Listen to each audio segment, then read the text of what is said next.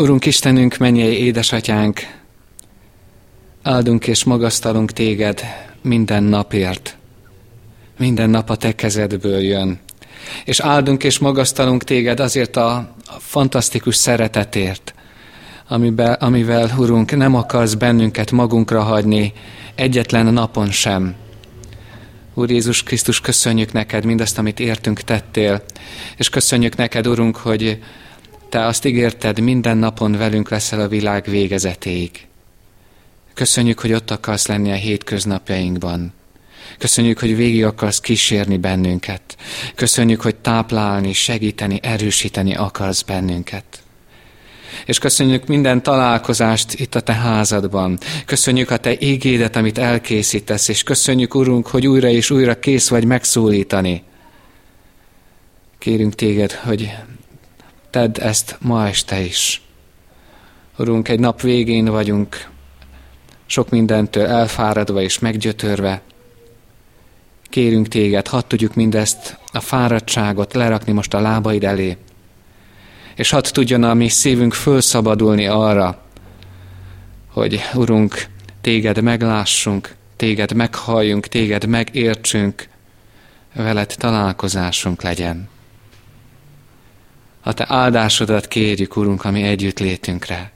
Azt szeretnénk, ha te lennél itt közöttünk a leghatalmasabb. Azt szeretnénk, Urunk, ha te jelenléted egészen nyilvánvalóvá válna mindannyiunk számára. Kérünk, Urunk, áldj meg bennünket. Légy itt közöttünk. Ámen. Kedves testvérek, az az ige, amelynek alapján ma itt este szólni kívánok hozzátok a Pálapostolnak a rómaiakhoz írt levelében található írva. A 12. résznek a 9. és 10. verseit olvasom. A szeretet ne legyen képmutató. Iszonyodjatok a gonosztól, ragaszkodjatok a jóhoz.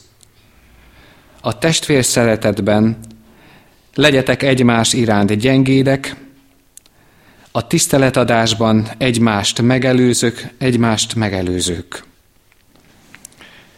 Eddig az igen. Az elmúlt héten egy ismerősömmel beszélgettem, ott ült egy széken, és láttam, hogy nagyon fáradt, és nagyon elmélázik, gondolkozik, és megszólítottam, hogy mi, mi, hol járnak az ő gondolatai, mi az, ami most őt annyira nagyon foglalkoztatja.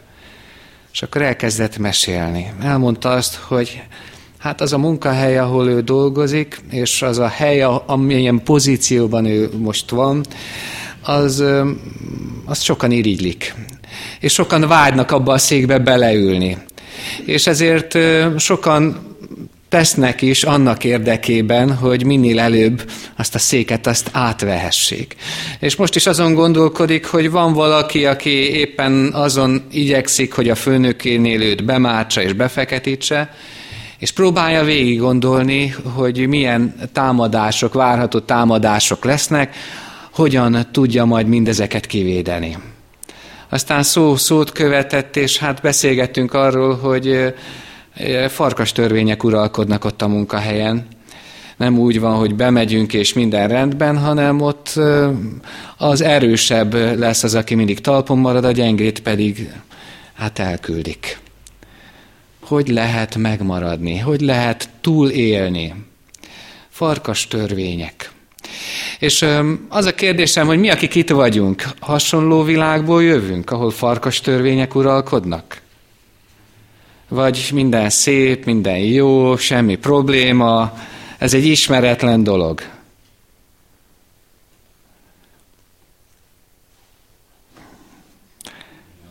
Hát ha ugyanolyan, akkor jó, mert én azt gondolom, hogy ez nem egy embernek az egyéni problémája, hanem sajnos a világunk ilyen. Farkas törvények uralkodnak benne. És hogyha ez tényleg így van, és ezt, ebből jövünk, és ezt éljük át, akkor joggal lehet föltenni a kérdést, hogy hát Uram, olyan furcsa, amire te tanítasz itt bennünket. Testvér szeretetre, gyengétségre, tiszteletadásra. Hát túl kéne élni talán a világot. És akkor hogy fog ez a dolog menni, amit gyengédek akarok lenni meg, egymást szeretni? Hát a világ az nem így működik. Miért ezeket a dolgokat kéred és várod tőlünk? És erre a kérdésekre, mert sokan így látják a Bibliát kívülről, hogy az egy egészen más világ, ezekre a kérdésekre az első válaszom, hogy Isten jól ismer bennünket, és tudja, hogy minden ember alapvetően törékeny. Minden ember törékeny. És amikor a gyengétségről, a tiszteletről beszél, akkor ezt veszik komolyan. Minden ember törékeny. Nézzétek meg a gyerekeket. A gyerekeknél még nagyon jól lehet látni, kicsoda az ember. Ők még nem tanulták meg álcázni magukat. Hogy milyen könnyen meg el tud törni a mécses. Hogy mennyire oda kell figyelni az ő kis lelki világukra. A gyerek törékeny testében, lelkében egyaránt. Hát a felnőtt. Mire fölnövünk, addigra ez a törékenység eltűnik. Én azt gondolom, hogy nem. Hanem megtanulunk rinocérosz bőrt növeszteni magunkra. Jó vastagot. Jó minél mélyebbre elleplezni azt ebben a farkas törvényekkel uralt világban, hogy mi kik is vagyunk valójában. Olyannyira, hogy az ember szinte már el is felejti, hogy kicsoda is volt ő, és talán rácsodálkozik az gyermekévekre. Aztán én úgy látom, hogy az idős, az idős kornak a közelettével ez a bőr mintha egy kicsit vékonyodna.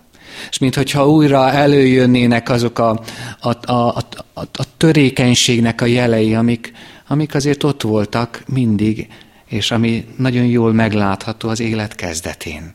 Az ember törékeny. És még azon is gondolkodtam, miközben itt az, az igével találkoztam, hogy milyen érdekes. Én úgy tapasztalom, hogy a gyerekek között sokszor a fiúk érzékenyebbek, mint a lányok. Nekem három gyerekem van, a legkisebb az kisfiú, és ott is ezt látom, mintha ő még, még érzékenyebb lenne, mint a, a lányok. És talán éppen ezért a felnőtt korban még vastagabb a bőr rajtunk, és még jobban megengedjük férfiak magunk között a durvaságokat, hogy véletlenül se lássék ki, hogy gyengék és törékenyek vagyunk. Aztán, amikor meg bajok történnek, özvegység, bármi, be föl se tudjuk dolgozni. A nők sokkal erőteljesebben állnak a lábukon. Szóval amikor az Úr arról beszél, hogy gyengétség, tiszteletadás, a háttérben az van ott, hogy ő tudja, hogy minden ember törékeny.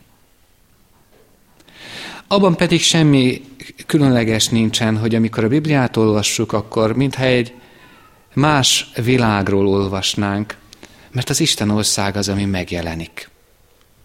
És amikor ezt az ige szakaszt olvassuk, a szeretet ne legyen képmutató, és a testvér szeretetben legyetek egymás iránti gyengédek, a tiszteletadásban egymást megelőzőek, akkor ezek a sorok, ezek nem akárkiknek, hanem a keresztény gyülekezetnek szól.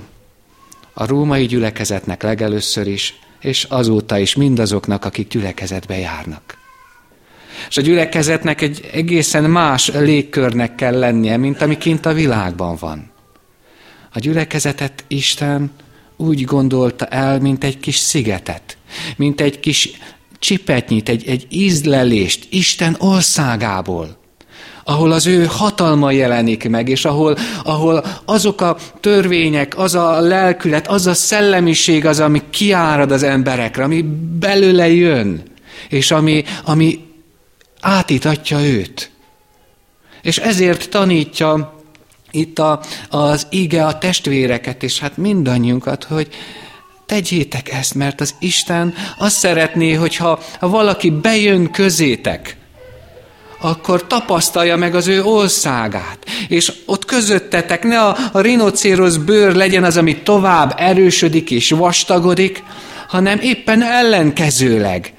Egy idő után tudják az emberek magukról levenni, mert nincs szükség védekezésre, mert, mert elfogadják őket, mert, mert szeretik őket úgy, ahogy az Isten szereti őket. És ebben a szeretetben tudnak aztán az emberek kinyílni egymás felé, az Isten felé is.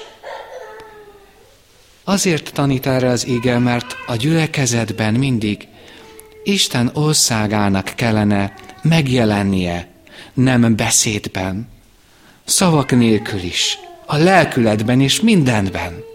És amikor azt olvassuk, hogy a testvér szeretetben legyetek egymás iránti gyengédek, akkor itt egészen speciálisan ar- arról a, a gyengéd szeretetről olvasunk, ami a szülő és a kisgyerek között megvan. Hogy annyira gyengédek, annyira figyelmesek. Tegnapi nap beszélte, beszélgettem egy, egy ápolónővel, aki nem mellesleg édesanyja is, és elmondta azt, hogy hát sokszor tartott az ők a kezében már kicsin gyerekeket, és soha nem volt probléma. De azóta, hogy megszülte a gyerekeit, azóta egy egészen más, minden megváltozott, és amikor az első gyerekét a kezébe tartotta, akkor a, a lába, a keze mindenre remegett, mert érezte, hogy olyan törékeny az a kicsi. Olyan törékeny az a kicsi. Minden szülő, amikor a kezébe veszi a gyermekét, elkezdődik az élet, akkor ezt éri át, Uram Istenem, csak nehogy valamit elrontsak, hát még a végén összetörik. Nekem is ez volt az érzésem, és, és féltem magam, hogy nehogy szegénykém nyomorék legyen, mert ügyetlen béna apja van. De hála Istennek nem lettek azok. De ott van mindenkiben ez a, ez a gyöngétség, és aztán, hogy erősödnek a gyerekek, nem múlik el ez a, ez a fajta szeretet, mert a lelki világukat védjük, ugye? Ott van még mindig. És azt mondja az ige, hogy amikor betér hozzátok valaki, akkor ne, ne azt nézd, hogy éppen mit mutat feléd. Ne, ne akadj el a rinocérosz bőrnél, a vastag védekező állásnál, hanem szeresd őt méghozzá ezzel a, a gyengét szeretettel, ezzel az óvatos szeretettel. Az embernek belül annyi minden tud fájni, amit, amit, amit nem oszt meg a másikkal. Szeresd őt ezzel az óvatos szeretettel. És azt mondja az ige, hogy a tiszteletadásban legyetek megelőzőek. Mi általában annak adjuk meg a tiszteletet, aki, akit tiszteletre méltónak látunk. De az ige ar- arról beszél, hogy az emberi mi voltunknak van egy méltósága. Az, hogy emberek vagyunk. És ezért a másik ember tiszteletet érdemel. Nem csak a tiszteletre méltókat illeti meg a tisztelet, hanem még inkább azokat, akiket ez a világ nem lát tiszteletre méltónak.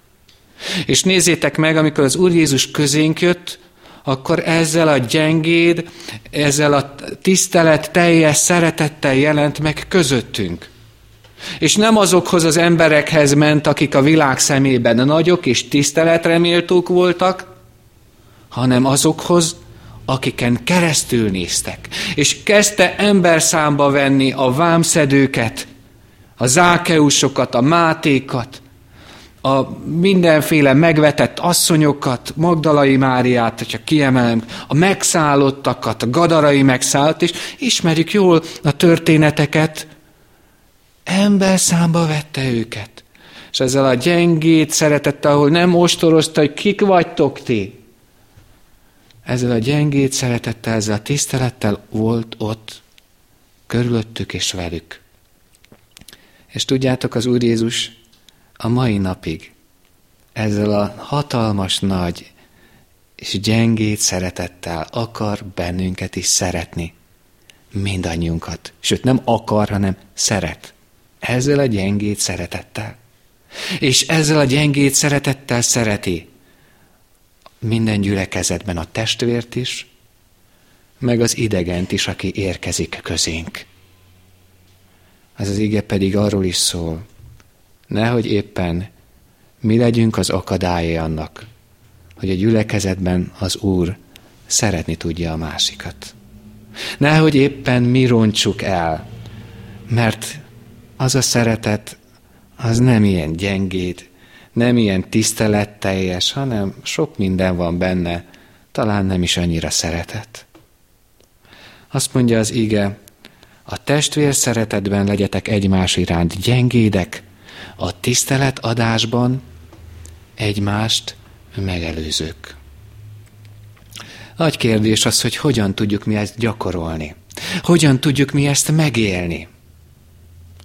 Hogyan tudjuk a gyülekezetben az Isten országát a földre hozni. Ezt így mondom. Hogyan? És azt mondom, hogy a magunk erejéből sehogy. Az az ember, aki a maga erejéből próbálkozik itt szeretni, nem fog menni. Az emberi szeretet az erre nem alkalmas. Az emberi szeretet ehhez kevés. Ahhoz a Krisztus uralma alatt kell nekünk élnünk. Az vele kell kapcsolatban lennünk. Ézsaiás könyvének 11. részében azt olvassuk. Akkor majd a farkas a bárányjal lakik, a párduca gödőjével hever, a borjú, az oroszlán és a hízott marha együtt lesznek, és egy kisfiú terelgeti őket. A tehén a medvével legel, fiaik együtt heverésznek, az oroszlán pedig szalmát eszik, mint a marha. Ez az ige szakasz, és ezt még lehetne ugye folytatni tovább, olyan utopisztikusan hangzik, mert felül, felette áll az emberi tapasztalatnak. Ez az ige szakasz ott válik valóságá, ahol Jézus Krisztus uralkodik.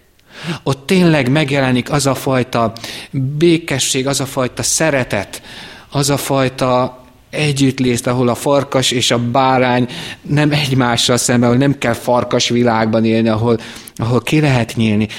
Ott jelenik meg, ahol Krisztus uralkodik. És amikor azt mondom, hogy az ő uralma alatt kell élni, akkor ezt nem ilyen elvontan kell nekünk fogadni, hogy hát igen, én már megtértem, uram, tiéd vagyok.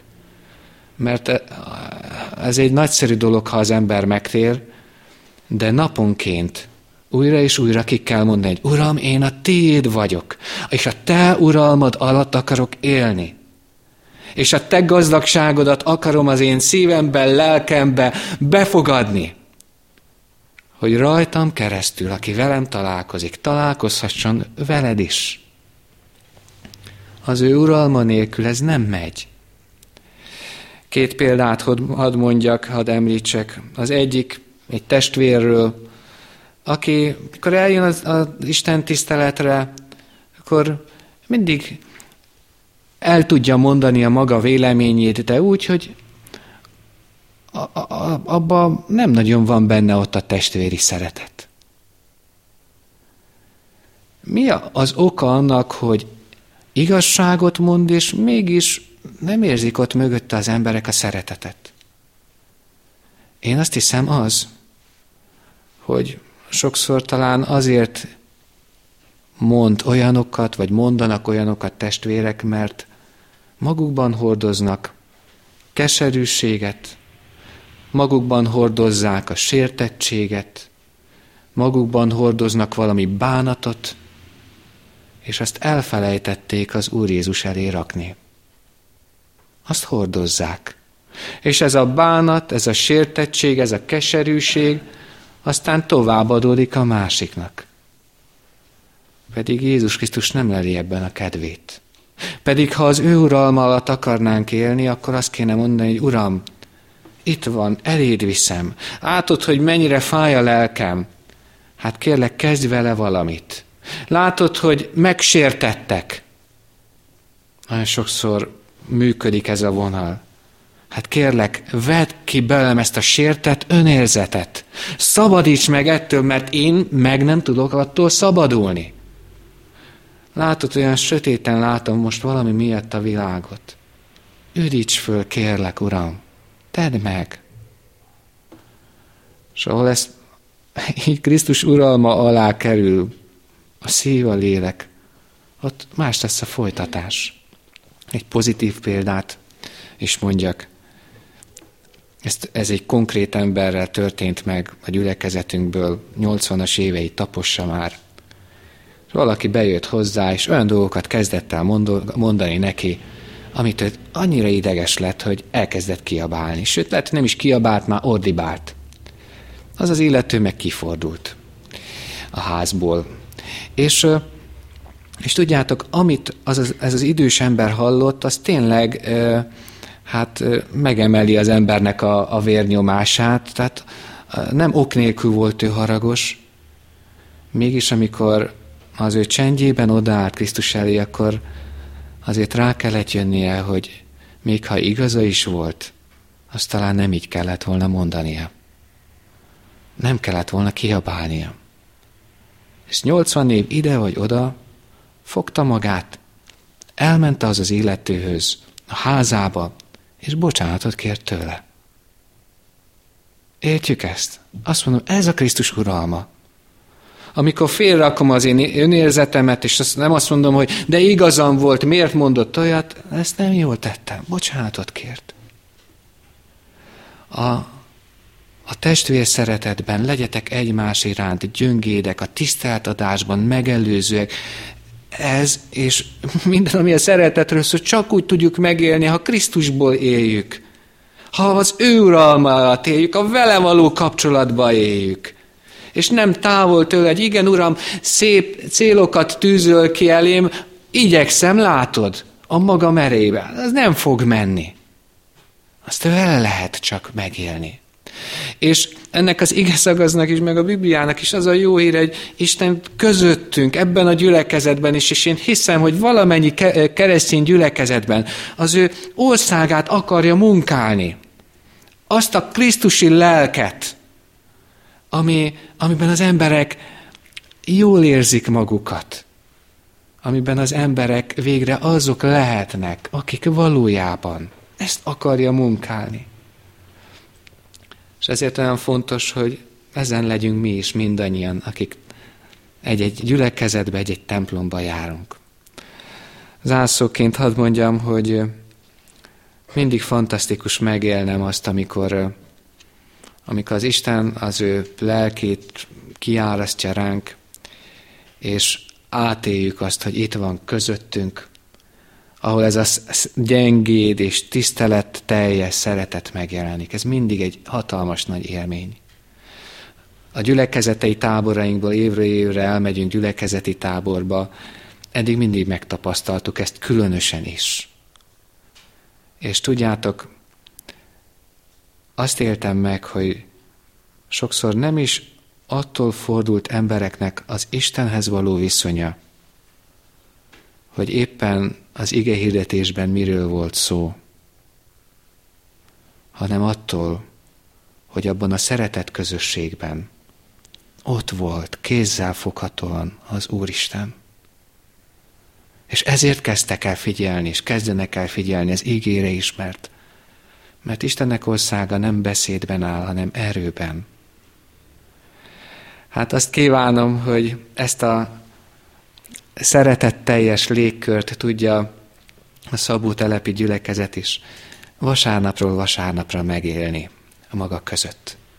És hogy így legyen még erőteljesebbé minden ige, és minden Krisztusról szóló bizonyságtétel.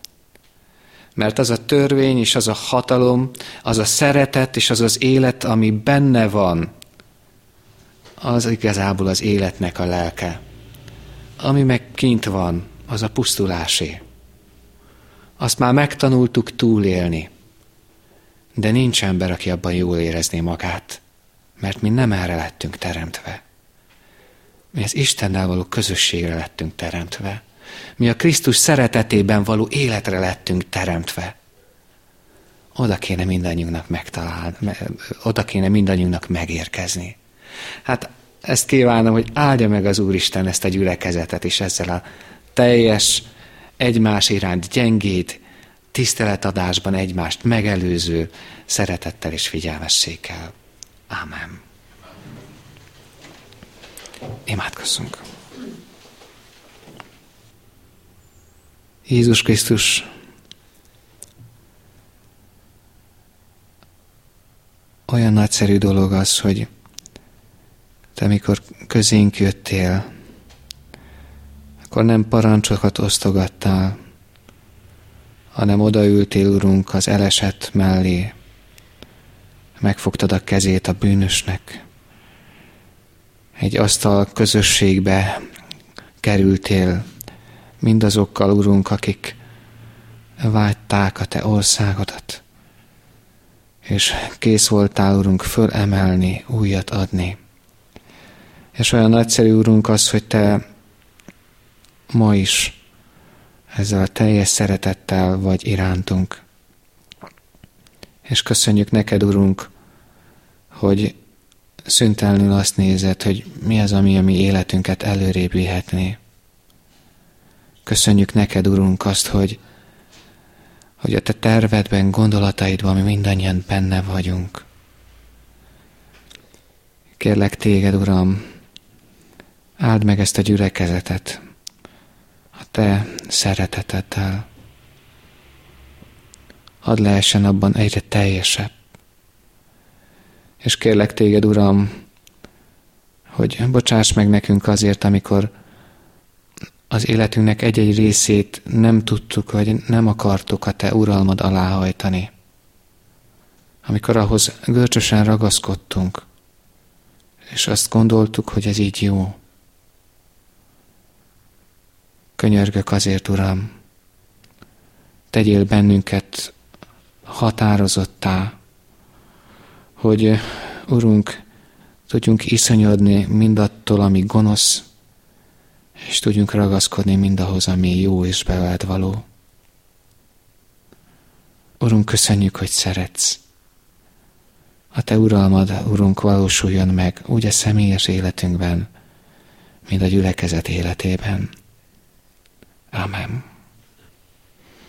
Mondjuk el együttesen az Úr Jézustól tanult imádságunkat. Mi, Atyánk, aki a mennyekben vagy, szenteltessék meg a Te neved, jöjjön el a Te országod, legyen meg a Te akaratod, amint a mennyben, úgy a földön is. Minden napi kenyerünket add meg nekünk ma, és bocsáss meg védkeinket, miképpen mi is megbocsátunk az ellenünk védkezőknek. És ne vigy minket kísértésbe, de szabadíts meg a gonosztól, mert Tiéd az ország, a hatalom és a dicsőség mindörökké. Amen. Hirdettem a testvéreknek az adakozást, tudva és nem felejtve azt, hogy ez is, ami Isten iránt való hálánknak, Isten tiszteletünknek a kifejeződése. Fennállva vegyük Isten áldását.